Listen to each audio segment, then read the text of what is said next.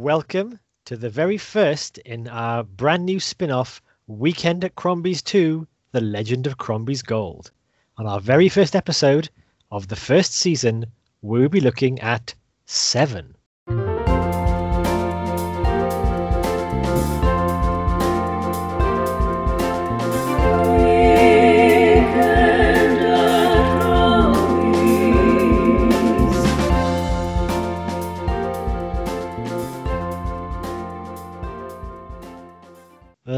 Legend of Crombie's Gold.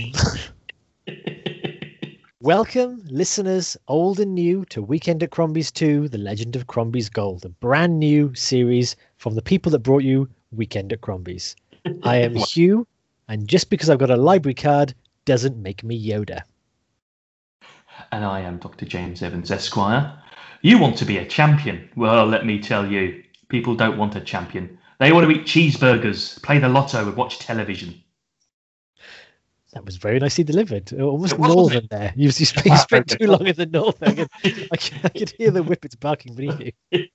Oh, with a name like William Somerset, I thought that would be quite good. Um, although Somerset suggests southwest, doesn't it? It really does, it being because it's in the southwest.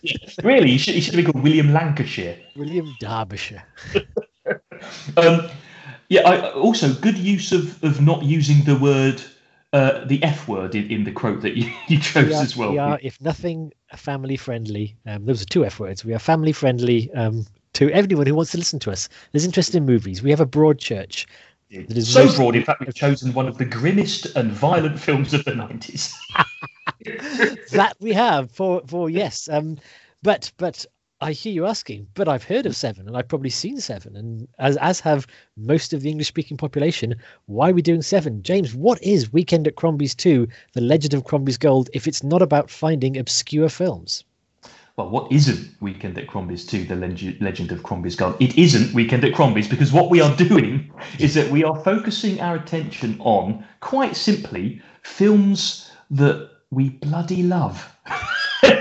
but more importantly, more importantly than just films that we know are successful and know that we like, um, we, we, we, we've added a, a, a kind of an additional uh, category to Weekend at Crombie's 2, The Legend of Crombie's Gold, in that um, rather than just randomly choosing films that are successful, we thought we'd, we'd narrow the field by picking a particular director and looking at a selection of their films.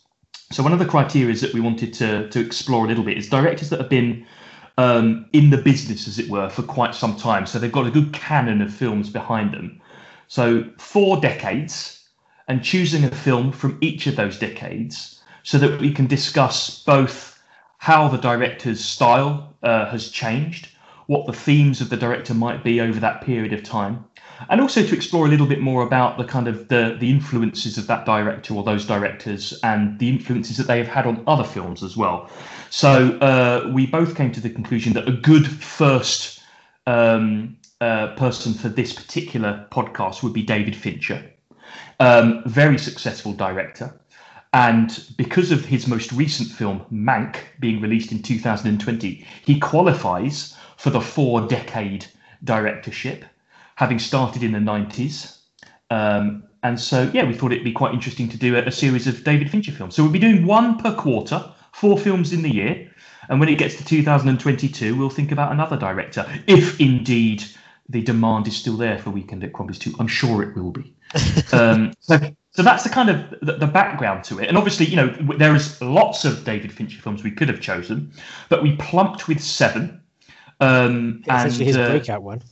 it was his breakout one, not his first film, but certainly uh, the first of his kind of successful run, I guess, really. Um, and, and obviously a very popular film. And I just thought, and Hugh thought it'd be good to just have a chat about what the film means to us, I suppose, in that context. Yeah, massively popular film. In fact, it was uh, Hugely. it was like one of the third biggest grossed movies of this year.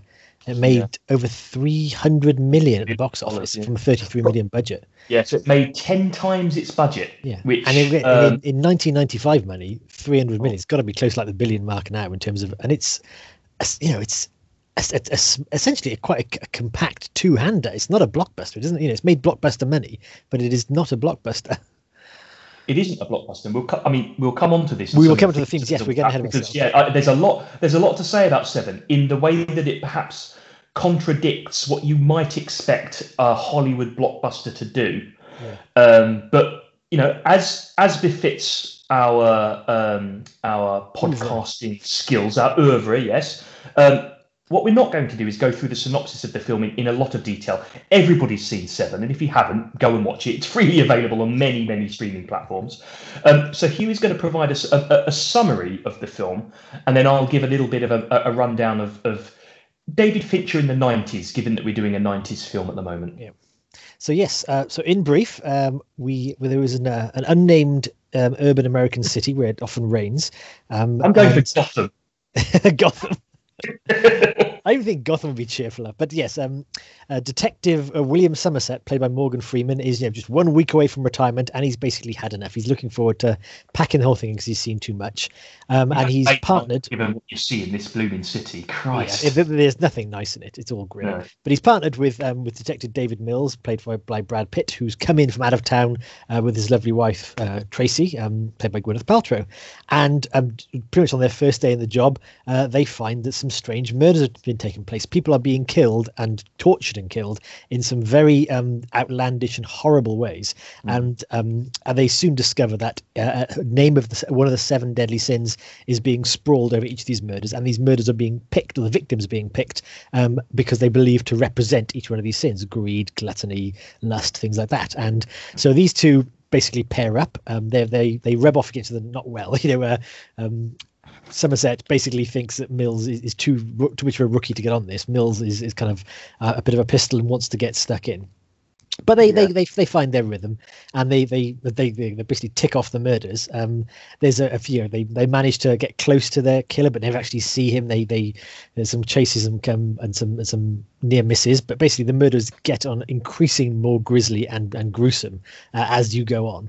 Um until the the final reel when the the murderer whose name is john doe um uh, it was spoiler alert. Spoiler. oh, don't say don't say the name of the actor. If someone hasn't seen it, it's it's a, it's a good payoff. Really? Uh, go on. Everyone's seen Seven. It was Kevin Spacey all along. Which, it's a bit like saying, "Oh, I better not tell you what happens at the end of Apollo 13, or the or the Titanic." But yeah, it was Kevin Spacey all along is a phrase that has obviously taken new resonance uh, since uh, Seven was made. But, um, but uh, yeah, so he he basically is a, a, fairly nondescript man um, covered in blood who uh, who says there are, there was two more bodies that you've not caught, mm. but uh, I will reveal them to you if you follow these conditions, which means the very end of the film is them taking them out to uh, outside the city for a change, to these empty fields um, where they they um, Mills and Somerset are convinced some kind of shenanigans about to take place. And uh, a courier turns up with a, a, box which does indeed contain the head of poor Detective Mills's wife, because John Doe has is guilty himself of envy. He envied John uh, Mills's um, Mills's lovely life and went over there and killed his wife because of it, um, which prompts Mills to become wrathful and shoot John Doe, um, thus fulfilling the last of the seven sins and completing John Doe's work. Um, as this entirely depressing mess is being cleared up, uh, Somerset comments to his captain that he'll be around um, so he's he's given up his retirement plans, and in fact, a, a voiceover is added to the end that um, that Ernest Hemingway once wrote, "The world is a fine place and worth fighting for." I agree with the second part, so um, yeah, I wouldn't call it a note of hope, but um, but, no. but Somerset has, has basically changed his mind about giving up on the city. Yeah, and then the David Bowie track reels in at the end uh, over the credits over over the, the life on Mars. we could be heroes. yes. Oh, oh that's, yeah, that's no Anthony Hopkins, is it? A little bit of a crossover joke there. If you've not listened to Weekend at Quiz, please do, and you'll understand that Hugh's Anthony Hopkins impressions are, you know, unrivaled. second, second to none, except Anthony Hopkins himself, of course. Well, I think your I think your impressions of Anthony Hopkins slightly surpass Anthony Hopkins himself. Do you think we could get him on the show? I doubt that very much. Although you could pass yourself as him, and I'd, I'd be none the wiser. because I'm afraid Hugh couldn't make it today, so it's me, Anthony Hopkins. I'd be in awe. Anyway, this isn't about Anthony Hopkins. No, it, it, go, but that, that it took three minutes. Damn you, sir! Damn you, sir! It took three minutes, sir! Three minutes, sir! oh no! Less plot of seven, which is the quickest synopsis we've ever done. So I'm, I'm happy with that. Uh, oh, I'm slightly discombobulated actually because very not, because no, we'd be we'd, we'd have just described the first scene by now. Oh yeah, we would have. Yeah, we did. Yeah, raindrop in its minute detail because it rains a lot in this city. Oh my goodness, it does. It only rains in this city, in fact. But we'll, we'll come to we'll come to the the, the themes of this. Uh, we'll get the deep dive, which is what we really like to do. But before we do that, James, would you like to basically tell us about this director who mm. burst on the scene after doing one or two films beforehand, not to not great acclaim, and basically rocked the the cinematic world? Yeah, so David Fincher um, was a uh, uh, David Fincher in, in the in the late eighties and early nineties was a revered music um, video director and uh, also kind of did adverts as well. But he was one of these directors who, a bit like Ridley Scott, I guess, cut his teeth in the short form um, in music video and um, in, in, adverts as well. And he, he's actually described himself as the the kind of the, all the work he did on music videos is a bit of a um, you know like a, a training ground for his kind of step up to, to, to Hollywood stardom. So he was well known before his film debut, which I'll come on to. He was well known beforehand, and he had been um, fated for a long time as a, an up and coming um, enfant terrible, I guess, really, or someone who would be uh, making big budget Hollywood films for a long, long time. Um, and you know, some of the he did, for example, uh, Vogue, Madonna's Vogue, uh, lots of um, Aerosmith videos, etc., etc. So you know, he's got a good, a good, strong background a bit like Spike Jonze, for example, did a lot of Bjork films, but David Fincher did. Uh, if you name a lot of late '80s, early '90s music videos, likelihood is is that David Fincher would have been involved in it. So, so how he, old he was is, he when he did Seven? Then he was 29. Really? He was indeed 29 when wow. he directed Seven. Now that is sorry, no, that's a mistake. He was he was 29 when he directed Alien Three. Okay. Um, in 1992, so that would have made him 32 when he directed Seven. So you know, a prodigy, shall we say, right? Yeah. And um, it, whatever you think of Seven, it does not lack confidence. Yeah. Um, it's a stylish and uh, extravagant looking film, despite its grimness and its violence. It is. It is it is deliberate, isn't it? You know, it is everything is in place. The look of it and the feel of it is is is very feature like, I suppose, and um, that you know that that that says a lot about his talent at that young age. Um, he actually burst on the scene. His debut film was Alien 3, which was directed in 1992, and it was a huge flop. Um, a huge. I, I, really about, like it. Again, it's a. Me too. I think it's a good film. You know, it's not it's as not, good as the last two, but it's a lot better than the other Alien films since then. In fairness to him, what could be better than Aliens? Yeah, what could yeah. be better than Alien? You know, you're on a hiding to nothing, and I and think it's very visually striking. It's very visually striking. It, it, I mean, I've not seen it for a while, but I, I, I, tend to think that it is a David Fincher film. It yeah. looks like a David Fincher film, and it sounds like a David Fincher film, and it's cut like a David Fincher film. And although it was a flop, uh, and actually subsequently he has disowned the film, and he said that it, he? he yeah, he's he's actually on the record to say, believe me, Everybody hates Alien 3, but nobody hates Alien 3 as much as I hate Alien 3. there was a lot of studio interference in the film. He was not, it actually started shooting already $7 million over budget and without a finished script.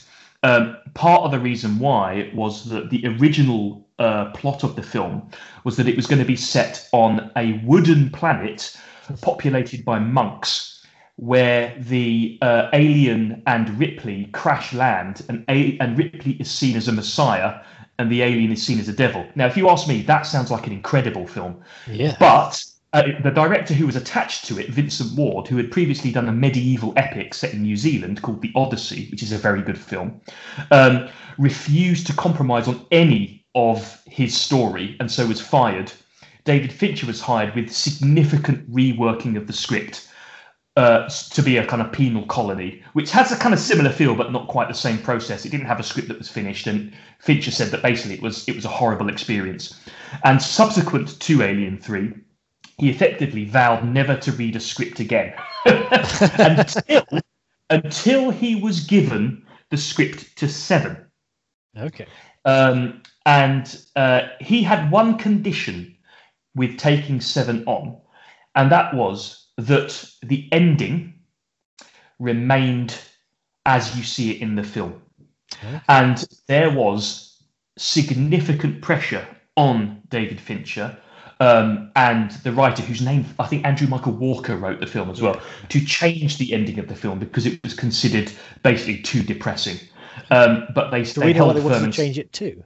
they wanted to change it to a more, uh, from what I understand, a more traditional cop thriller ending, where the the the assailant was captured and uh, killed, and th- there wasn't a head in the box or anything like that. Which, to be honest, would have ruined the film because Oh, so the- not, not like not like tweaked how it ended, but the complete No, no, no. act would be different. They, yeah, they wanted to tweak the whole last act. And actually, when there was very uh, poor screenings done, uh, the audience was basically, you know, they hated it.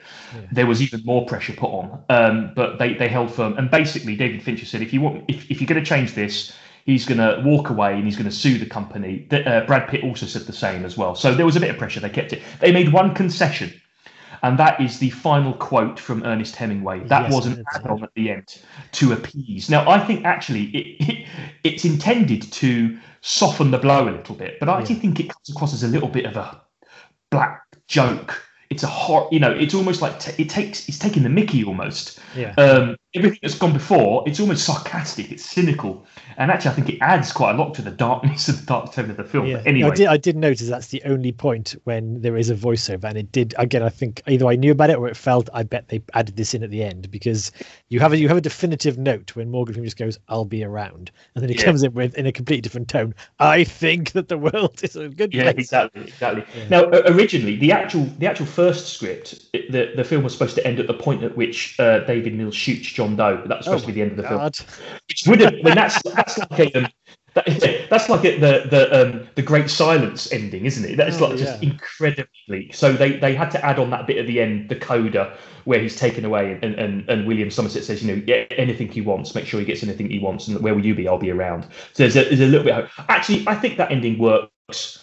Uh, you know, it doesn't. I, I think I think it might have been a bit too much if it just ended with with Doe's brain being blown out. But there we go. But it cost thirty million dollars, not a huge amount, given that Alien Three was about double that, um, and his latter films have also, you know, increasingly cost more. But it, as you say, it made ten times. It was a huge success. One of the biggest films of the year. One of the biggest films of the nineties, and. Um, I think its its reputation precedes it a little bit. It is a significant film in the canon of psychological horror films or cop thrillers, I guess, really, with a slight twist. Um, Fincher made two other films in the 90s uh, The Game, which was released in 1997, and Fight Club in 1999. Now, I'll come on to Fight Club in a minute, but The Game, I think, is a really underrated and almost forgotten Fincher film from the 90s. I think I it's one of his best. Fincher. I've seen it, but I didn't know it was Fincher. Yeah, it's a film. I think it's one of his best. I think it's a fantastic film with a brilliant ending. But, you know, like many directors, it's one of those films that seems to have been slightly forgotten amongst all of his more. Um, more fated films. You know, when you think of David Fincher, I think you think of Seven, you think of Fight Club, you think of Gone Girl. I don't think uh, you, I don't necessarily think you think of films like The Game or Zodiac or or Panic Room, which are all very good films. Yeah. But um, that's that's the beauty of David Fincher. He, he, I don't think I think he makes consistently very good films, perhaps with one or two exceptions, but they're always interesting. And the game, I think, falls into that. Um, It's not it like cost- a Ridley Scott where you you'll you No. pick every third film is worth watching. The other two, it's like, well, did he? Why did he just knock that one out? Yeah, absolutely. And I'd say, although he made four films in the nineties, I don't think Fincher is. Um, he's not. He, he, you know, he, he's. uh, What's the word I'm looking for? He is. He picks his films, right? So he doesn't make a film every year. He picks eh, no every other year. Four in the nineties, three in the two thousands, three in the two thousand and tens. You know, so he's not. He doesn't make them every year. Um, and I think a Fincher film is a big is, is a big event, a big film event. Um, Yeah. The game cost nearly eighty million dollars and only made hundred million back. So what, where'd the eighty million go? It's not that big a budget, is it? I, I, I don't, you know, eh, who who knows? I, I it- Michael it's one of those things. salary. Ugly, like, Jodie Foster was supposed to be in it as well, but she pulled out. But it was, it, it's one of those films that you think, how, where's that money gone? I still think Yeah. it's a great film. I don't Yeah. seventy million great, but it didn't make a huge. I mean, it made money back, but it didn't make a huge amount of money, and it's considered a bit lost.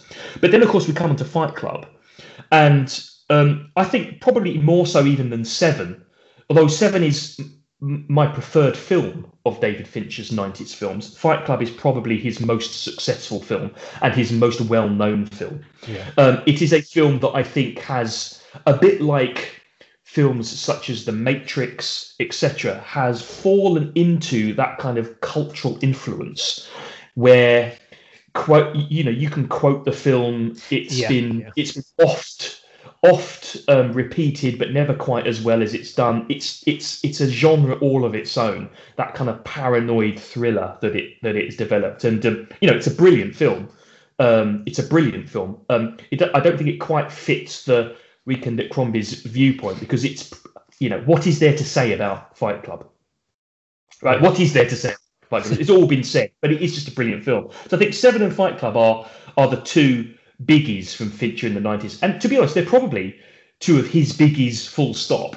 But it just goes to show that even from that very early age he was he was churning out the he was churning out the films right? The- these Yeah. aren't small budget films. There's nothing he's not settling into his career here. They are full on Yeah, that's true. There's there's no lap. There's no like oh, I've done I've done the weird one. Let me just ease back and do a nice you know romantic comedy yeah. now. It's like let's let's push it even further. Let's push it in. I mean, I refer to, for example, the Coen brothers. You know, they they started with low budget films and they eased themselves into that genre, right? Ridley Scott, I know he did Alien very early, but one of his previous films before that um, was a was a low budget film about um, fencing in, in the in the 19th century. I mean, it's got Harvey Keitel in it. I can't remember what it's called, but you know, Is it it's the rivals or the the rivals. Yeah, that's that's what it's. Yeah. The du- no, the duelists. the duelists? Yeah, It's called The Duelists. Yeah, you know, a, a much smaller film. Fincher starts with Alien Three, right? You know, that's that's big cojones, I think. Um, Harvey Keitel in it. So I thought it was Oliver Reed. It- uh, no, it has Harvey Keitel and someone else, as you might imagine, with a film called The Duelists. Yes. Anyway, le- less important. So go. on. yeah, yeah. Um, you know, so he doesn't. Or Spielberg, for example, that starts with Duel, uh, ironically, and then moves on to Jaws, right? Um, but Jaws at the time was a was a, a low budget film, Yeah. right? So there's nothing low budget, there's nothing small scale about Fincher, and to be honest, he nails it. Although seven Time- se- seven film was quite low budget, and it could have been an, an intimate, tightly packed film that you'd that had it, that had it not exploded, you'd just talk, be talking about saying, "Hey, have you here to see this film?" Whatever. It, Well- it doesn't. It doesn't need, again. You, in terms of seeing it on the screen, there's lots of stuff done. My God, but it's it's not like um, I don't know. I guess it's it's a bit more obvious in Fight Club where the money's gone, and here it is. Well, this is this could be a small film. It just happened to be an enormous film. I, I, to be honest with you, I think I think Seven is a small film. I think Seven, from primarily, is a film about it's it's a it's a cop buddy film in, in some Yeah. respects Yeah. about the relationship between Somerset and Mills. It, it's it's housed within the context of this grand guignol of events that's going on. Yeah. And I think that the shock of the film raises it to uh, into the public consciousness. So the other thing I was going to say about David Fincher is that he takes risks as well. So Alien 3 risking 7, I don't think 7 on paper is a saleable or sellable film, Yeah. right? It's not. It's it's very violent. It's very grim. I mean, a lot of the violence is actually off screen, but you do see a lot as well.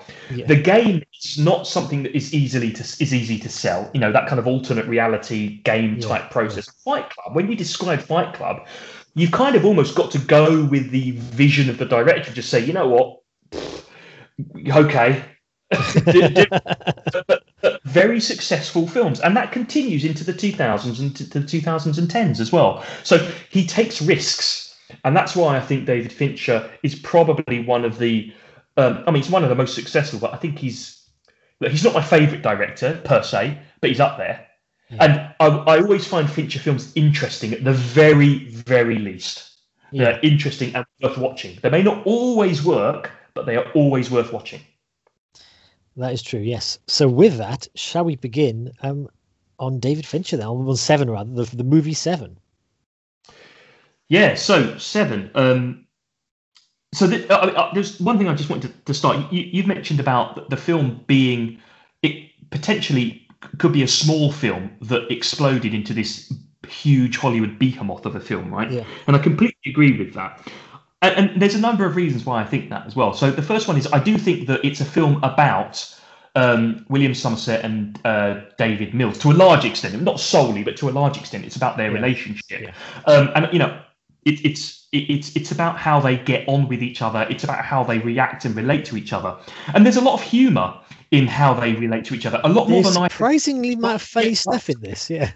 Yeah, particularly when Tracy, uh, um, Mills's wife, calls him at work and asks to speak to Somerset. Yeah. Um, and it, you know, it, it's almost it's very good comic acting from Brad Pitt in that scene because he's obviously totally discombobulated, and Somerset also is a bit, uh, oh, okay, I've just been invited to your to your house for dinner. So it's a really good relationship between those two. Also, I don't think the story is particularly complex or profound, which sounds odd given that it's this kind of religious mania. Yeah. You, you know, it, it, it has kind of um, descriptions of hell and, and sin and all this kind of stuff. It's actually, I think, quite a by the numbers plot of a Yeah. kind of joint dots type film, which is its success because it's simple to follow, despite it looking extravagant and feeling like you're intellectually engaging in it more than you probably are. Yeah, that's exactly how I felt, and I was I was I was surprised because I've seen this many many times, but I not for a long while, and I was surprised by how straightforward it was because they um they because it's going they're basically they're you know the, the victims are motiveless in the sense of there's, you can't connect them to anyone you which means you can't predict who's going to be next and it, you there are no there's no list of suspects so you can't guess who it might be so literally the detectives are going from point to point almost like in a da vinci code way of from Yeah, one yeah. one instance to another one and there's only one point in the midway of the film when they try and take the initiative to catch who it is by looking at his library records Mm-hmm. and end up having a bit of a chase. But that's almost just to, to to to shake things up and give you a bit of adrenaline. But essentially, they are just following the plot through a very straightforward track, which yeah, you're right, seems more complex because of how the murders are being done, and because Exactly. each murder has little bits of, of like clues and things Yeah. sprung around it, which makes it seem more complex, but is actually just more things for them to do. But I think that's really clever. Yeah, That makes it really clever, right? but it's also it also means it's not a crime film really and it's not a mystery film it is it's you're right it's either a buddy cop relationship film between the two of them or more it's just a horror film where like there's a monster in, in the in the Yeah. room, monster in the house the monster just happens to be john doe and his little plan Yes, absolutely. And what what what elevates that? Um, I mean, there is. I mean, literally, and to be clear, there is nothing wrong with a join the dots plot, right? I mean, if it's done well, it's fantastically efficient and thrilling. And um, you know, uh, uh, there's something quite. Uh, this is going to sound odd in a film like Seven, but there's something quite comforting, particularly if you rewatch the film again and again, knowing the markers, knowing what's going to happen next, and also the fact that what's really, really engaging is that the concept of the seven deadly sins means that although you don't know what's going to happen, you're invested in knowing what kind of murder is going to happen next. Because you've had gluttony, and that was disgusting, and you know you've had um, you've had sloth and greed. Yeah, you think, oh my god, how are they going to do lust, and how Yeah. are they going to do wrath and envy? So you, you want to know, even though it's disgusting, and you, you don't really want to know. You can't look away from it yeah because you know that there's going to be X number of more crimes. There's a you're you're totally invested in the plot and you're invested in how they find out about it, which is which is really well done in that regard. Um, there's also this concept of the dread mythology which is put in it as well, which is why I think I would describe the film as a horror film and not necessarily a crime film. So, or, uh, you know, and, and this is this is where the film is, although it's not particularly complex or particularly profound, there is a profoundness to the way in which the crimes are described and the way in which the characters relate to each other in it. The dread mythology, the kind of it's used to generate depth. It's done in films like The Silence of the Lambs. It's done in films like The Exorcist as well, where they use that terminology, that mythology, to create something more than what's actually being presented on screen. And again, that's really disquieting, and it, that's what makes this film quite scary. Yeah. Yes, there's there's there's lots of ways they talk about that, and and when you talk about the dread mythology, it's also the perpetrator is. Um, you actually mentioned this when we talked about Miller's Crossing. If everything if, if this guy planned it all out, then he's either incredibly lucky or just because Yeah. there's things that happen that you think, how on earth could that have happened? wow. How on earth Yeah. could he know that they would find the pieces of plastic he fed into the stomach of the, of the gluttony victim, and they, they would work out that that was because he scraped the radiator back, and therefore find his first clue on the same day they would find the greed murder victim. Yeah, and things like that. How- yeah, find painting, find the, uh, the the fingerprints of the sloth victim, and then trace that. Yeah, exactly. So it's it's almost too neat, isn't it? But it's the way because- that you get he's- from place yeah. to place. Yeah, because because the John Doe character again, he has limitless wealth. Um, so he's, Yeah. he's, he's he has almost he's motiveless. He's he has no motive other than doing the things he does. He's again he's when they, when they chase him, he seems to be just uh, in, uncatchable because he can just get away in any in any things unflappable and right until the very end, everything happens as he wanted it to happen. So it, it's almost that super. When um, Mill Somerset's not quite making a joke, but he's exaggerating, saying if we catch John Doe and he's the actual devil, that would be enough for me. But he's not going to be the devil. He's going to be an ordinary man. It's like well, he's not really an ordinary man. He's he's he's, No. he's most representative of something rather than just a, a crazy killer. Well, I have this I have this theory about Seven as well, which is that it, it, you say it, everything pretty much goes to plan with him un- until toward the end, right? So about thirty minutes before the end, he hands himself in Yeah. um, because they've they've found him through his kind of library records, and so therefore he has to speed up the the, the Yeah. killings, etc. But, but I, I suppose I, think that's all planned as well because it, given given how John Doe is presented in the film, the mythology around him, it wouldn't surprise me if I just don't I don't buy the fact that he needs to go to the library and read up on these books. I to learn that too. If he's got all this money, he could just buy the books. Well, yeah, buy the books, or just I, I think he just knows it. You know, it- maybe he's just a learned character. I mean, you know, totally bewilderingly um, insane, but a learned character nevertheless. I think he's probably got a library card to get the cops on his trail. so that they try to catch him, so that he has to speed up the thing, so that he hands himself in at a certain point. It's not, But also, he might he, may, he also manages to find a policeman who he believes is who has just moved to the city, but is also uh, has a temper short enough that he believes he can manipulate him into killing him in a fit of wrath. Well, I don't. Yeah, you're. I don't know. This that is the thing. It's like there's, I there's so many, so many just- imponderables that can't actually link No. up. It's it's, it's yeah. It's because But it, but it makes it makes it makes for a wonderfully exciting film. And you know, in, in other films, if if you start thinking about those things too much, Yeah. you think just how it all falls apart. But I don't really care in Seven. No, you're not. You're not thinking about it. Although I will say again, um, this is this is now uh, uh, a more of a down note. I've seen this film many times, but not for a while. And when I watched it this time, I actually enjoyed it less. I was, um, to say the good things. I mean, the imagery is absolutely powerful. Is there's no doubt about that. It's um beautiful is the wrong word, but it's so striking. It's um. You're, you're drawn into this really horrible, oppressive city, but the way It's things are shot is um, it's it's it's like a painting sometimes. The shots they do, the, the angles he chooses to take, um, it's really nicely done. Um, and There's it one particular scene when he goes back to the house of the gluttony victim, Yeah. and he's got his torchlight on, Yeah. and the torchlight is in the house, and there's you know there's piles of washing up not done, and it's very dusty, and it, you know the light shining is just so beautiful. Yeah. But there's set pieces, but there's also like just connecting pieces, like when the Mills and Somerset are sleeping on the on the sofa waiting for the fingerprints to come through. The way that shot is actually that could be like a Norman Rockwell painting if he did, Yeah, if exactly. he, if he painted Yeah. depressing pop Yeah. cop scenes. Um, so that I mean it's it's a wonderful scene. But in terms of um, the the whole plot in its entirety, uh, I think it benefits greatly from a, a fresh view. If the first Mhm. the first time you see this, you're, you're right. You are invested in each killing because you desperately want to know which sin is next and how is he going to do it. Mm. You're almost not worried about the cops chasing them. They're just there to clean up and get to the end themselves, like a horror movie. They're not. You don't think they're going to catch the guy until the final reel anyway. Um, but uh, a couple of things with this is the last 30 minutes after John Doe has handed himself in plays out exactly the way John Doe wanted to happen. Mhm. Um, and none of neither one of Mills or Somerset take any action or seem capable of taking any action to stop this. And I think that robs them of any agency in the final wheel, which is an issue for me because none of them try and they, they both know this is what John Doe planned when when he turns up. And they both say, "Well, we've got to play it out," but no, they don't. They don't do anything. They don't try and, even if they don't have a plan that fails, they don't try and, and think or act or do anything that might stop it. And, But I think and it's because they don't believe him. they don't I don't think they. I don't think they believe that that what he has in store Yeah. can be can be that extravagant. I mean, I was thinking the, the thing I would be thinking about if I was Somerset going up to that box is it's a bomb.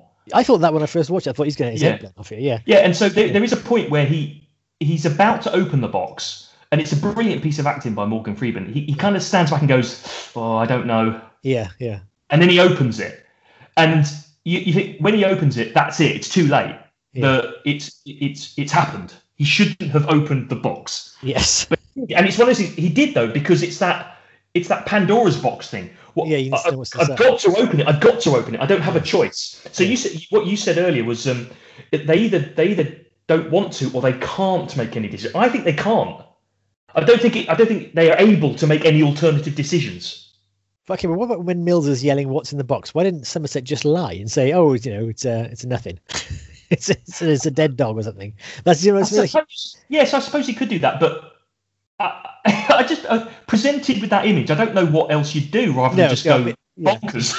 But put, okay, put it put it this way. I know I, I tend to write movies that I'd rather watch, but what if, Yeah. um, what if, um, as all this is going down, and you know, Somerset has realised that Mills is on on track to kill John Doe. What if Somerset killed him himself? Got his got a gun, which he because you know that Somerset is anti-gun, was anti-gun, anti-violence. Yeah, He's never yeah, fired yeah. his gun in anger.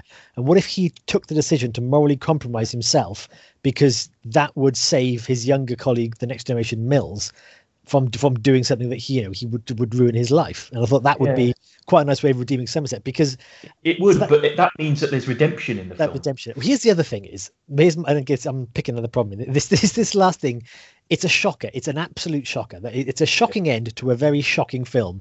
And just when you think it can't get any more shocking, Gwyneth Paltrow's head turns up.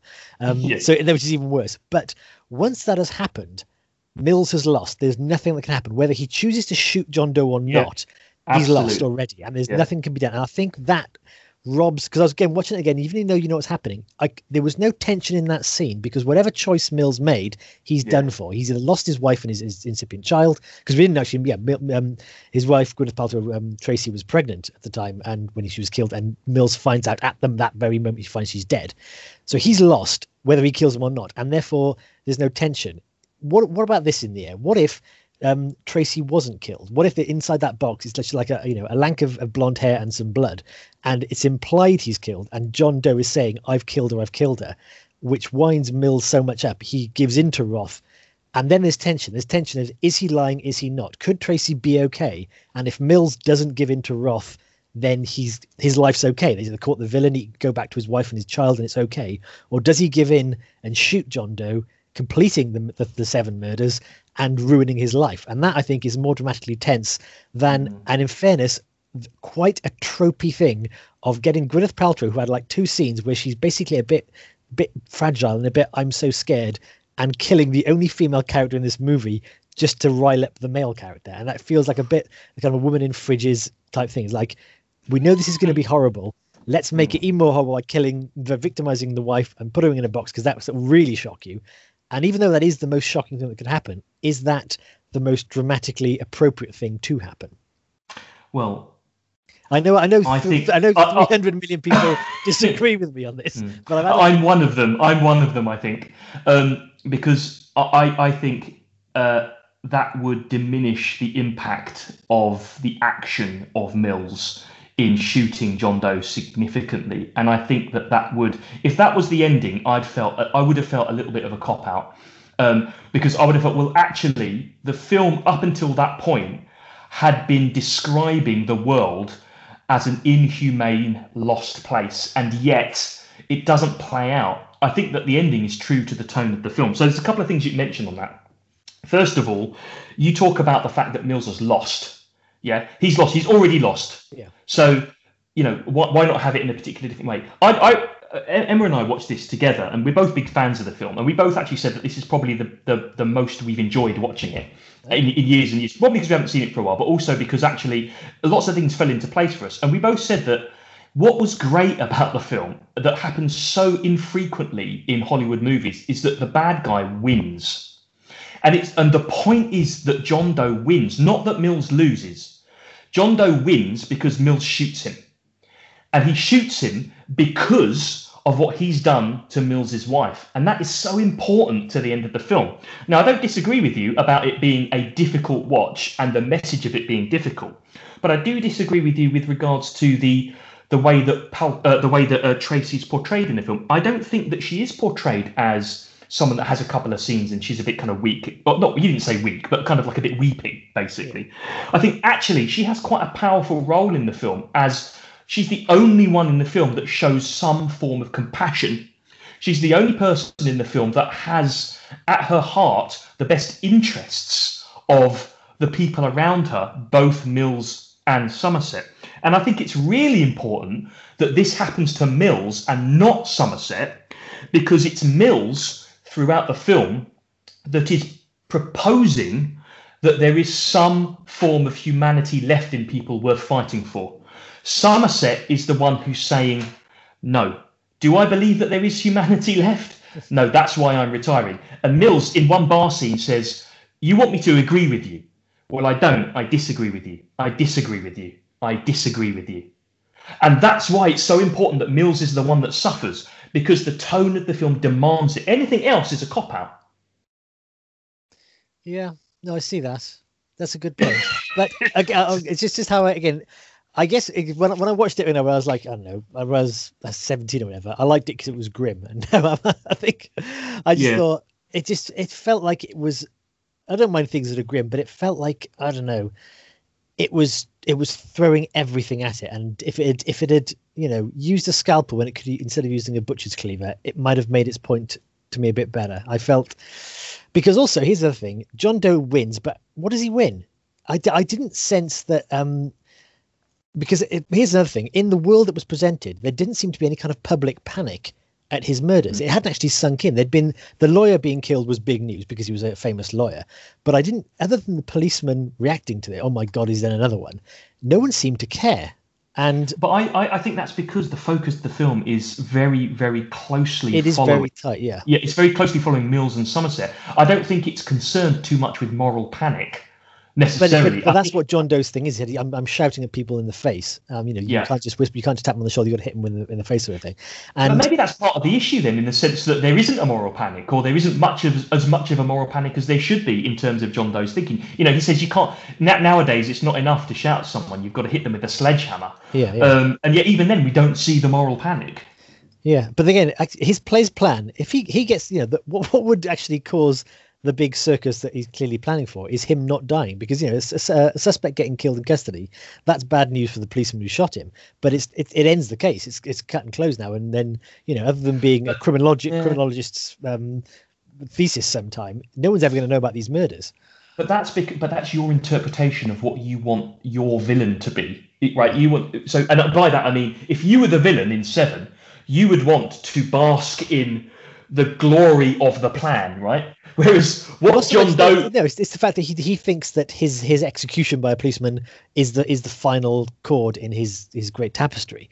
Mm. But in mm. fact, if, if you look at it in the reality of how it's going to work, it probably won't work that way. It, it's just it doesn't. That's not how sort of crimes yeah, are exploded in terms of that case. And uh, you know, you think you could get a lot of this because they, they, do show the press, you know, going crazy over yeah, the yeah. the um the, the lawyer being killed. Lawyer, if it was yeah. a case where the whole city starts turning on each other because no one knows who's next because they're afraid they're displaying greed or they're displaying gluttony or they're displaying envy or, or lust or wrath, whatever. Um, that would be one thing. Also, I'm coming to the last two sins now. Mills is not a particularly wrathful character. He loses his temper in the film a couple of times in appropriate moments. He mm. doesn't give in to wrath. Um, and even at the very end, it's not really wrath he's giving into. wrath is, wrath is, you know, true rage. And if these victims are being chosen to represent what they are, it's wrath seems a bit of a stretch. Seems like that's the last one we had on the list, and we need someone yeah, to kill yeah, John Doe. Yeah, yeah, John Doe equally does not seem like he's he's he represents envy. I know he said, "I went to oh, your, your I went to your house to kill your wife because I envy it," but that was again seems like a stretch. The other ones are kind of well, they're almost in the news. Like there's there's the model who, of who represents Pride, yeah. um, where she killed herself rather than called for help because yeah. she'd been disfigured. Once again, she might have killed herself because she'd been so you know tortured and, and driven yeah, crazy because some madman get her face up. And when you when you boil down to it, none of the people he killed actually actually represent these things. It was all about John Doe's mad torture spree rather than a, a kind of a critique of, of people in society. Yes, in, in, which case I think it, it perfectly is is befitting someone who would want at the end to be shot in their head, because he's clearly he's clearly mad, isn't he? It's it, what's the scene? What's the scene? Um, what's the scene in the car when uh, Brad Pitt says, "Oh, what is it? When a person is insane, as you clearly are, do you know that you're insane? Maybe you're just sitting around reading Guns and Ammo, masturbating in your own feces. do you just stop and go, "Wow, it's amazing how crazy I really am"? and I will say, in the it doesn't feel like he's in there for half an hour. It doesn't like he's there for ten minutes. But Kevin Spacey yeah. does a very good John Doe. He's, oh yeah, yeah. I mean, he is he is brilliant in this. Yeah. And actually, I think a lot. Uh, you know, the film is obviously a vehicle for Brad Pitt and to a lesser extent Morgan Freeman. Although I think Morgan Freeman is brilliant in this. What I think. Well, I think without without um, without um, oh god, I've forgotten his name. Kevin Spacey. Yeah, that's it. Yeah. yeah. Without Kevin Spacey's performance in this, it wouldn't it wouldn't be anywhere near it. That that that, that role is so difficult to play. It's got to be sneering, smug. It's got to be. It's just a, it's a brilliant performance. And I actually think Kevin Spacey in the nineties, he would have had what? Um, the Usual Suspects. It was this Usual Suspects that basically launched him. It was. It, yeah, his, yeah. his, name wasn't even on the credits at the beginning. No, it wasn't. It wasn't. Um, it was, this, it was that extra stinger after this, he had American Beauty and then LA Confidential. So four films in the 90s, which are yeah. stone cold classics. Yeah, yeah. And well, if you think about it this way, again, Morgan Freeman and Brad Pitt were relatively new. Morgan Freeman basically had Driving Miss Daisy and um, mm. Robin Hood behind him. Brad Pitt. He had Glory as well in, in the 80s. Yeah, but Glory but he did have a major role in that. Yeah. Uh, Brad Pitt, I mean, he just had Interview with the Vampire and Legends of the Fall to really yes. launch him. But both yeah. of these are fairly new. And when I said again, this this is how, again, I, I was surprised by how it didn't move me as much as it had previously. Maybe it's because I've now seen Morgan Freeman play this Somerset role quite a lot of times. He's yeah. he's he's he's played the world weary, wise, kind yeah. figure a lot, and this was new. This was like the first time he he he nailed it. What's and maybe that redemption before this. Uh, possible. This is ninety five. Shawshank. So they're contemporaneous, aren't they? Yeah, but again, if you look at it this way, Shawshank it was a VHS success. So yeah. it was its, its cinematic release didn't matter because yeah. no one saw yeah. it. Um, so this this was kind of where he became established as essentially the Morgan Freeman character. Um, and Brad Pitt, again, to a lesser extent, again hit the scene in in a big way um, as I guess more like a dramatic actor because again he did say Legends of the Fall was a very almost you know um, catalogue film, but he just has, has long flowing hair and, and, soft light and looks wonderful. Yeah, um, and I think this this film, although, although I think Morgan Freeman is the is is better in this than Brad Pitt. I think I think Brad Pitt does show that he's got acting chops. Yeah. Oh yeah. But I'll tell you this is another thing about uh, Mills and Somerset. It's it's I don't know. It didn't feel like an equal partnership because some Mills doesn't seem that clever. He doesn't actually do anything proactively to help the, the, the case along, other than yeah, his energy and his yeah, belief. Yeah, he, there's a but, good scene. Well, he has his physicality. So there's a scene, you know, when when um when John Doe John Doe, he couldn't even catch yeah, him. He's yeah, he's beaten up in the end. Actually, it, it comes back to haunting him as well because he said, you know, we would have caught you in the end. And he said, oh really, really? Um, you know, I I don't, you know, I I, I recall handing myself in to to the police. You know, um yeah, and then he says, you know, you're only alive because I I spared you. Yeah. Which again c- comes down to the fact that this is very good that John Doe has all these things fall into place. The one yeah. copy was setting up happens to be the guy that chases yeah. him, who he could spare yeah. with Riley and further. But just, this is you, you can't apply logic to the film. This is how the the the, the, the, th- the thread goes: is that Mills is getting more and more angry at Doe. So that that is how he essentially gets to him because Somerset is not rising to John Doe no matter what he says. Um, but here's the other thing: is that Somerset he's given up. That's his big thing. He has given up on essentially humanity and his career as a police detective. But mm. he's he's he didn't he didn't act like a man who's given up. He's still quite into it, isn't he? He's he's doing the things. He is, but I think he's not he's not letting yeah he's not letting go of the, the the the plot. Even when he's taken off the case, he keeps can't, finding clues. He can't do it. Yeah, so he's and, and you know it's, it's described throughout the film where he says he says particularly to his uh, his his his boss, you know, this can't be my last case. Yeah. You know, it can't be. It will just be open for ages. It'll be open forever. Yeah. You can say that he's he wants to let go, but he can't. Yeah, but it's interesting. A lot of the scenes, like when they're finding the fingerprints behind the wall, Brad mm. Pitt is the one who's moaning. He's the one saying, "This is this is a wild goose chase. I hate this. Yeah. It's boring." He's just messing with us, and it's Morgan Freeman is doing all the stuff. I think if that had been reversed, if Morgan Freeman had just been the the kind of the indolent detective who has a lot of experience and, and knowledge, but just can't be bothered, and it's mm. Brad Pitt who's like the the bloodhound chasing down every last clue, that might have been more interesting. Again, I'm rewriting the plot again now. Well, maybe I should have. I've seen this so often. Between the two, yeah, yeah. Just, just yeah, if, if Brad Pitt had more than just optimism, and Morgan Freeman is everything else that he needs to solve this case. Yeah, it, it, it, there's a, a, particularly good scene summed up a little bit where um, Morgan Freeman goes to the library to, to do research on yes. Canterbury Tales and, and Dante's Inferno, and um, you know he, he basically leaves a, a, note on Mills's desk saying you might want. He's been taken off the case, but he leaves a he leaves a note on Mills's desk saying you might want to look at these, and then Mills gets them out and he's reading them, and he's like, oh God, I can't do this. So the next scene, is, he's got another police officer to get him like the kind of the um, yeah, the cliff notes like A level summaries of. Uh, Which is fair enough. It is, yeah. And then when he gets back to his office, he hides it in his desk so yes. that uh, Somerset can't see it. I thought that was a nice. There, back to the comedy. There was a lot of of com- a surprising amount of comedy. I think the only place it doesn't really work is when the final scene when John Doe is is is yes. taken to the. I didn't do that. Yeah, they, yeah. They find, basically the, the, the, final point. They think what's going to happen. They find a dead dog. So there's a dead dog. There's a dead dog, and John Doe just goes, "I didn't do it." Yeah, um, that wasn't but, me. Yeah, but there's like there's a subtle there's subtle points when at one point when them they just had dinner together and they're poring over the crime scene photos and like say, do you want a beer? On Subject goes, I'll have a wine. And Brad Pitt, it's because he's so uncultured, gets an entire tumbler and fills it full of wine and sets it down, and they, they just carry on. And then about two minutes later, when Morgan Freeman is so engrossed in the photos, he takes his first drink. He just does a quick double take. It's like, what the? it's yeah, nothing really more said of it, but it's so good yeah. that, that Somerset is so, so, cultured. You think, why have you given me wine like this? Uh, there, there was a lot, yeah. Yeah, it's good. Uh, much more, much more humour than I remember actually um, yeah. in it, and I wonder whether that is something about getting older and watching it because um, when when I was when I would have first seen this and, and younger, I probably wasn't interested in any of that. I was interested in the grisly murders. But as you get older, you you kind of look for different things. So I was more interested in the relationship between the two this time. Yeah, um, you, have seen the murders. Now. You're right. You're right. I think. Yeah, you're right. This, yeah, this is a film I think where the first hit is very important. Oh, very much so. Very much. And so. I think that I think that so maybe a lot of my kind of um, jadedness with it is because I'm so familiar with it. I, I was looking for something else around it, because you're you're right. It is that finding that finding finding what's happening next and knowing what he's going to do and not knowing because you know when it drives up, I instantly know that's the bit where he gets the head in the box. When I watched it the first time, I was convinced Somerset was going to die, and and you're you're and even when he looked inside, I thought, is it is it a slow bomb? Why is, is he going to touch the? Uh, yeah. So yeah, um, so there, there's all that happening on there. Um, I did. Wish, I did. Uh, it's really going. I did wish when it finished. So Emma and I, we had we had a kind of a little conversation afterwards about the film and etc. And we both said to us, we both said actually almost at the same time, I wish I was uh, 18, 19 again, and that was the first time I'd seen it because well, you remember how incredible that ending is, and you know I, I, I don't agree. I don't agree with your. Um, I don't, I don't agree with your alternative synopsis of it. That's fair enough. Know, I'll go. I'll go with the the, the Oscar with the, the box office there. I think it stands up, but just just that experience of never having seen it before and watching it for the first time is exhilarating. I would I would I'll never get that again. Yeah. Right. So I would love to watch that again. Just as yeah, a, a virgin, a seven virgin would be brilliant.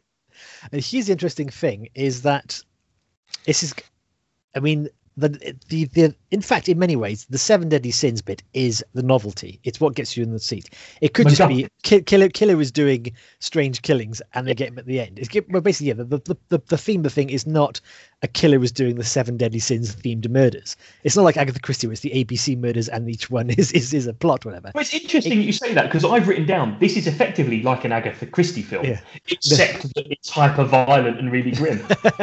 But i guess yeah uh, well, agatha christie does it in certain ways too and they were almost unimportant you don't you know yeah. um yeah. The, the, it's he could just just killed five people in weird and and because the whole point is the world is horrible and life is awful yeah. and he could have just killed five people in that way and then it goes to the final and he's killed his wife and then that happens the so but what gets the bums on seats what gets you your 300 million is have you heard about this film? It's the Seven Deadly oh, Sins murders. It's, it's really like cool. Sixth Sense, isn't it? When that did that, and you know what's yeah. what's the twist in the Sixth Sense? Yeah, and I think again, when I was again watching at 17, that would have been my hook. It's like, oh, he's going to kill people in seven deadly ways. That's so cool. I'll watch that.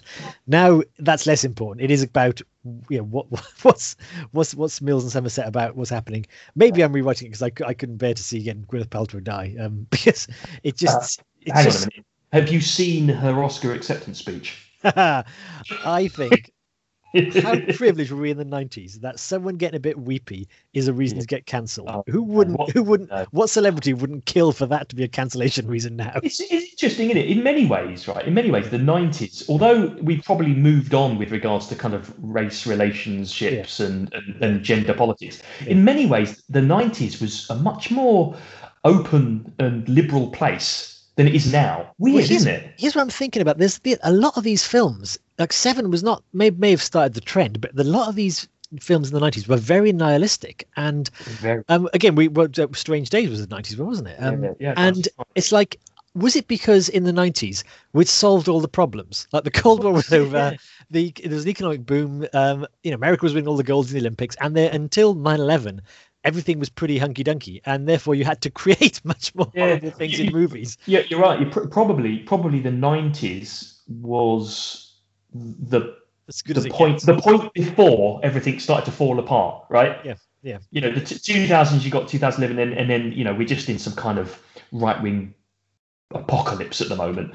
Uh, now maybe we always were. I don't know. Maybe we always were. It's just that when I was in the 90s, I was the, the, you know, the, the, feeling yeah the, the feeling was okay well there's, we're not going to get wiped out by nuclear war anymore um people don't seem to be going Yeah, to war anymore. That's quite yeah, nice. yeah, and uh and yeah well look we've got these things called cds and you can carry the you can listen to the, the 10 songs at your choice. Um Well, but probably in the same way. Probably in the same way that in, in the nineties you had a lot of grim films like this, and in, in the same way that in the 2010s and thus far the 2020s you have a lot of superhero films, which are there to kind of rescue us from an an alternate kind of individual or group of individuals that are threatening who we are. Yeah, it's so- in- interesting that popular as the as the so the DC ones up and the Zack Snyder cut was released uh, today or yesterday. Um, it's it's the more optimistic superhero films that have done the better box office Yeah, rather than the dark ones that That's I say how yeah, terrible life is. Yeah, so we need we need that optimism now. Whereas in the nineties everything was fine and happy, and, and we just we what we wanted was grim films. Yeah. Like so when I say when I say I didn't want to do what Gwyneth Paltrow to die, was more of her character is that, and this this is probably the prejudice of having seen it before. Having seen her and she seems so beaten down already, and, and so she's she's trying her best, but she's she's she's she's not pessimistic, but she feels battered down. The thought of just again her character being victimized that Yeah. way, turned into a victim, seems a much. But I, again, I take it. The whole point of this film is it is too much. Everything is too much. Everything is too much. This is a film about it, it nihilism. doesn't, That's it what doesn't it's take your, your- yeah, it doesn't take it, it, it, its foot off your, your head uh, for a moment.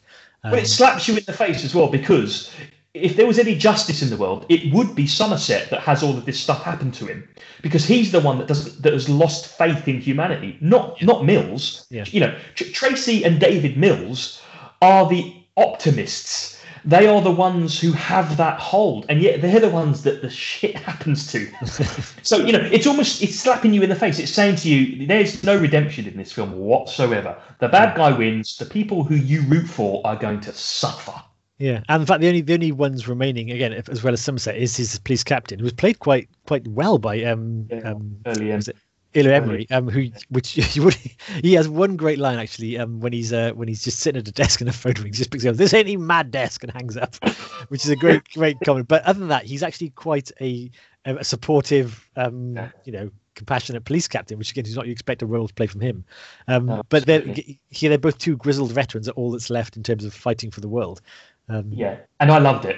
I love I love it for its nihilism. I love it. You don't you know it- Seven would not be made now. Uh, so you know it, it would it would have had its ending chopped and Yeah, changed. probably change it to the ending I suggested because you know that they just it's a sentimental sap like that. I, I, Yeah, I couldn't But- follow through. I, the I- world's I a get- different- yeah, as you say, the world's a different place, right? The world Yeah. it doesn't the world doesn't need this kind of film now. The world needs different types of films. In the nineties, this was someone- perfectly yeah, someone, it was someone ridiculous like um, Michael Bay. I think he may have either made it or, or produced it. But they tried to make a Corona 2000, 2023 movie last year um, that Hmm. was just you know an even worse taste of the virus, and everyone's locked in and therefore preying on each other. Who wants and I'm- that? Exactly. Who wants to see that? God no. and I think it, it, it bombed and it rightly, apart from looking awful, rightly bombed because you don't need that now. Of course you don't. I mean, no, I, there's something. I mean, I know that y- there's a. I think Gwyneth Paltrow is an interesting one in this film because she does have a minor role in it, and uh, she she was on. This was kind of the start of her Yeah, of- yeah. uh, cusp of, of success, and you know, uh, she she had a a, a, a big high. and, You know, she, she's not doesn't really do much in terms of films now. She's obviously a very successful businesswoman, but she doesn't do a lot of films now. She does the occasional Marvel film, I guess. Yeah. Um, but she has a minor role in this, but I think she has a very important role to play. And I've I've alluded to it in terms of the person that that knits the characters together, that contains that wholesomeness. That I mean, she's a teacher, for example, right? She teaches Yeah. young children, right? So she, she's she's she's everything good that you expect. And I think, and again, it, it, I, that's deliberate and purposeful. You know, she's worried about bringing a new life into into the world because she thinks, is this what it is? She's she's it's deliberate, and you know, you think, God, you bastard, Andrew Michael Walker and David Fincher for doing that, but that's the film. You have to do it, and it's because she's all of those things that it carries the impact at the end. If she wasn't, the impact wouldn't be there. Wouldn't it though? What if she was a more real, real rounded person? Because she's she of all the characters, interesting. Even even the, the crazed killer is more of a cipher than than the character of Tracy Mills. She is the least rounded character in that. I know you talk about she's a teacher.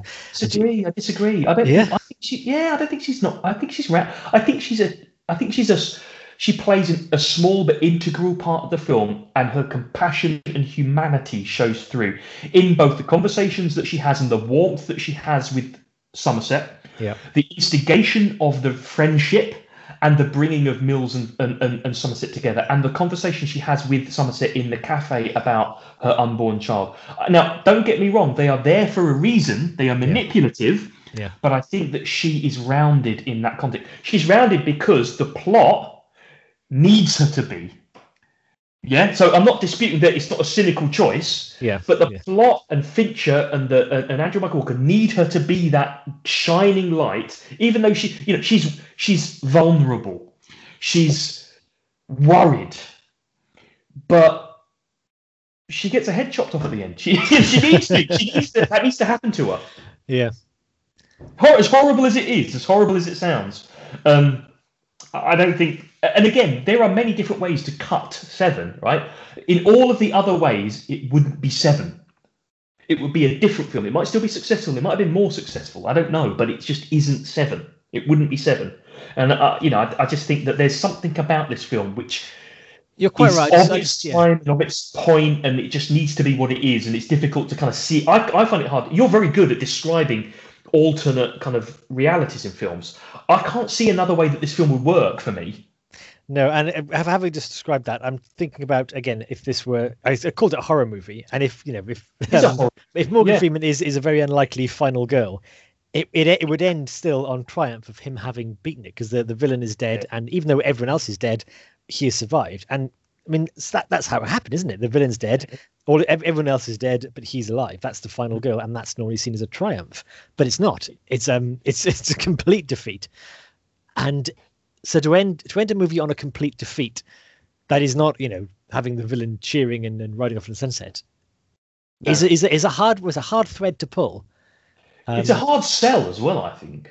yeah, I think it's a hard sell. Uh, but then I suppose if if if you're if you're a horror aficionado or you're you're deep into horror, you kind of go that you you'd go to a film for that nihilism. That's kind of Yeah. what you want, isn't it? Right? Um, But I'm just surprised yeah. it was as successful as it was. yeah. But we, we yeah we talked about the, the mood of the time people were in the mood for that. Um, Mm. although hilariously, like a year later, the Shawshank Redemption finally got you know picked up on VHS, which is which is nothing but a tale of hope.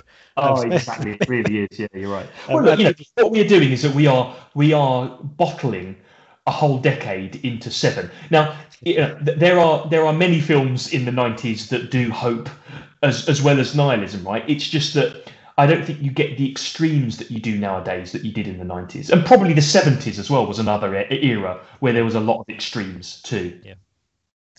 That's interesting. But um, Yeah, I, can just, I was going to come to the point you mentioned the, the thing as just being quite, you know, it's obviously overpowering and oppressive.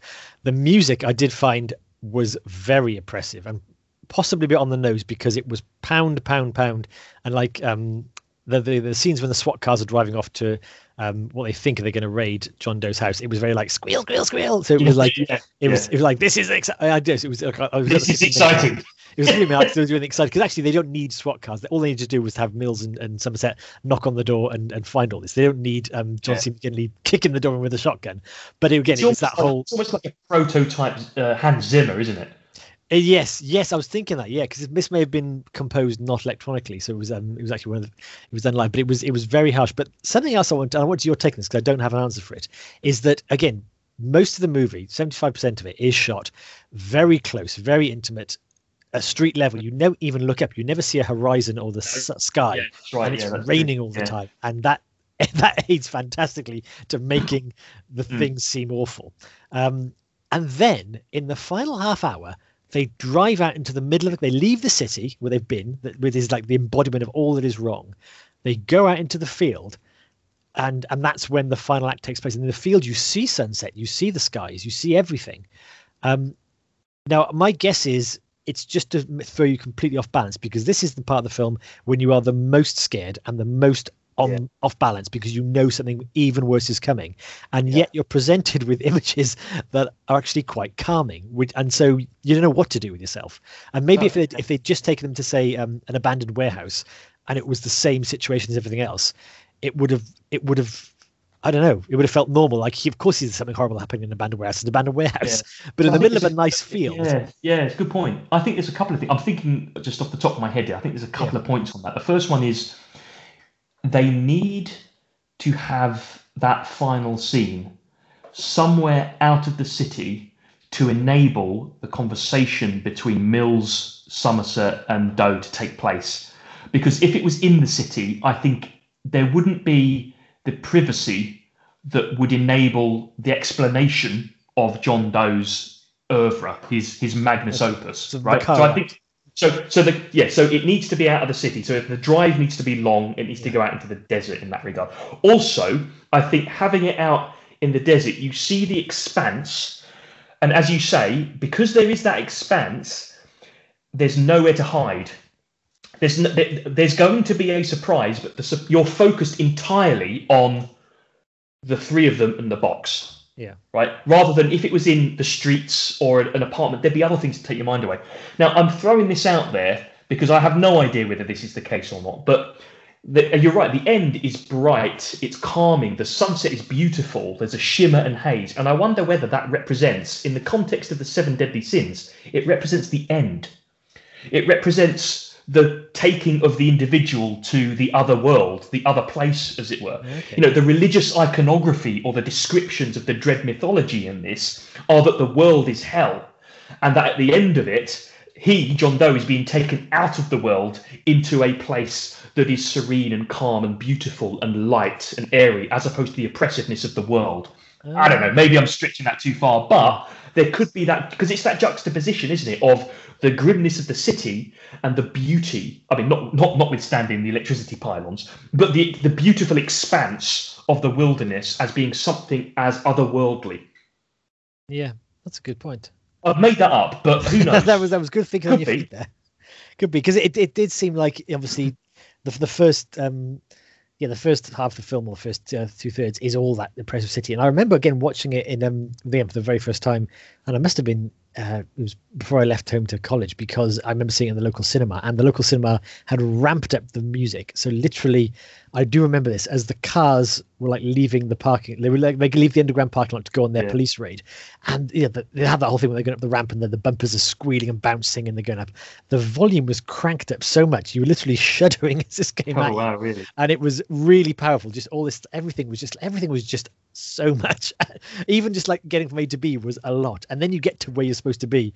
And you have things like again finding the sloth victim was a nightmare. Apart from all the makeup to see this Yeah, victim yeah, yeah, of yeah. sloth is horrible. You have all the stuff beforehand when the when the, the, the swat team are kicking the doors down and Yeah. bit to bit and you don't know if there's an axe You don't know what to door. expect. You don't know what Yeah. to expect, do you? And then when I mean that's an iconic scene in the film, isn't it? Because you think he's dead and then he wakes up and you think, oh oh, yes that's such a. I mean, Oh. talk about a, a jump scare. yeah. Oh my days.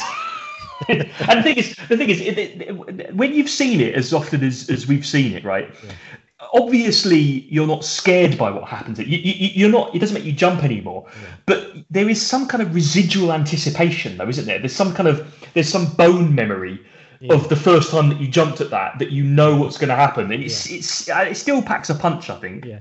And that that was a fantastic. I can't believe they had an actor that skinny with all that prosthetics. That was a real feat. Mm. And they even have Polaroids yeah. of how he deteriorated. It's just, yeah, it's good. It's there's a lot of effort put into how horrible these things are. And I tell you, the other thing yeah. that is incredibly powerful that again just drove right through me. Um, watching this watch was um, God, who's the who's the actor? The actor who got done with Lust. Um, Oh yes, yes. Le- Leland Orser. Leland Orser. Yeah, he's, he's quite famous, isn't he? he? Yeah, he's quite famous as being twitchy, jumpy man. Yeah, he was perfect yeah. in this. He was the man who was forced to wear the bladed strap on that killed the prostitute. Um, oh, and, yeah. and and this is the thing. You it's see, a good bit of acting as well. Yeah, you you see almost apparently he hyperventilated himself so he would seem more crazy and didn't sleep for oh, three really? days. He, he looked absolutely crazy. so good for him. But um, yeah, you with with for obvious reasons, you see almost nothing of the lust yeah. of lust killing. You, it's all implied. It's all. It's an 18 certificate. I think that would make it R rated. yeah. Um. So the ent- basically the entire horror of this is in his performance. There's nothing yeah, really else that can get across. Yeah. And my God, he is absolutely just screaming because uh, you, you, kind of tell his mind has been broken by this. He's they, yeah, they, they, they got like they got a, a blanket around him and he's you know, he's telling it. And I know there is another victim who is dead, dead, but it's like this person is is like um you know when you see uh the, the the Batman movies when the Joker's been messing people's minds and he's turned them into into like crazy people themselves yeah, or in, in yeah, Saw whatever. Yeah. This this person and it's just in a, a, minute and a half of monologue where he's talking about what he did, and that is worth the entire gluttony room where they've spent months making it full of spaghetti sauce and cockroaches and a prosthetic yeah. fat man. It's like all he needed was that, and oh my god, it's just like that's horrible. It's a brilliant piece of acting, actually, and it really cut. I mean, yeah, it really gets down to what what is really grim. And that particular murder is, as you say, you, you obviously don't see anything because that would be just too much. But it, it's one that, for some reason, is so visceral in your head, even though you've not seen it. And it's yeah. in part, large part, down to his performance. Yeah, because no other place, uh, every other murder is described calmly by a pathologist or by Mills or by Somerset. Well, you see it, don't you? You see it. Yeah, with you the last two, you, see it. You see, you see the you see the aftermath of all of the other yes. crimes. You don't see the aftermath of this one.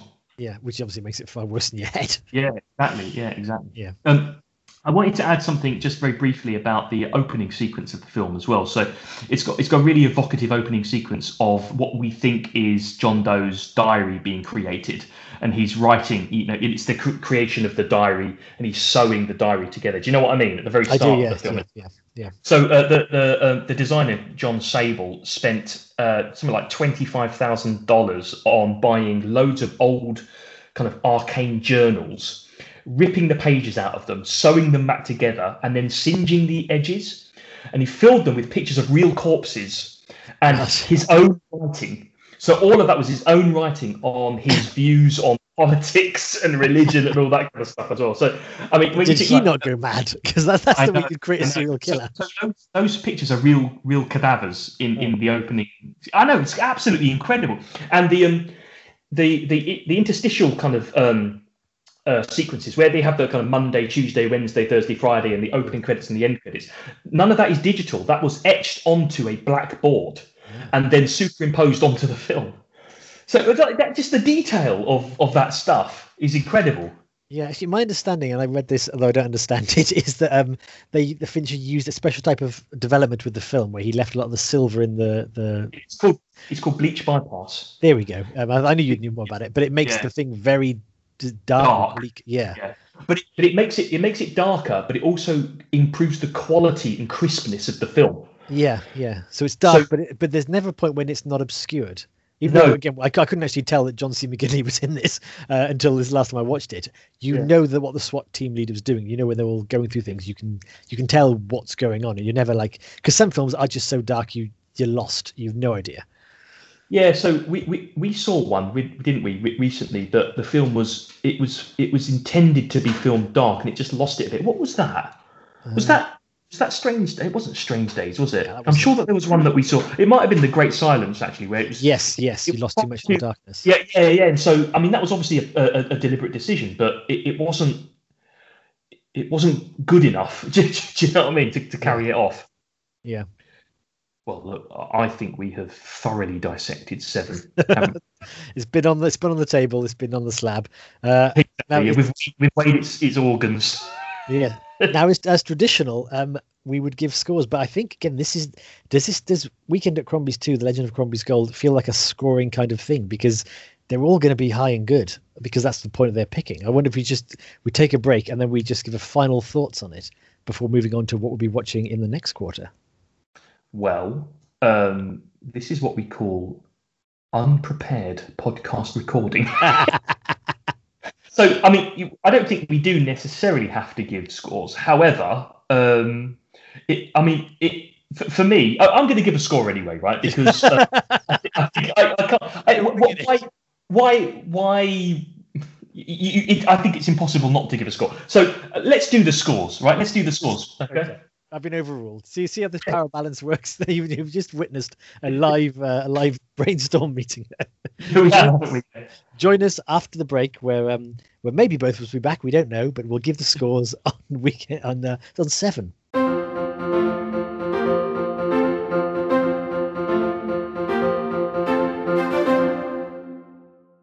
Welcome, dear listener, to the final part of Weekend at Crombie's 2, The Legend of Crombie's Gold. I hope you've enjoyed our musings on Seven. I've certainly enjoyed it myself, and nice to reminisce over a, a film that we have um, both uh, you know, enjoyed uh, much over the years. Um, we've decided live that we're going to give the scores.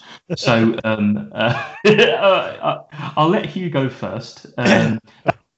So it sounded like that's your name. Hugo first.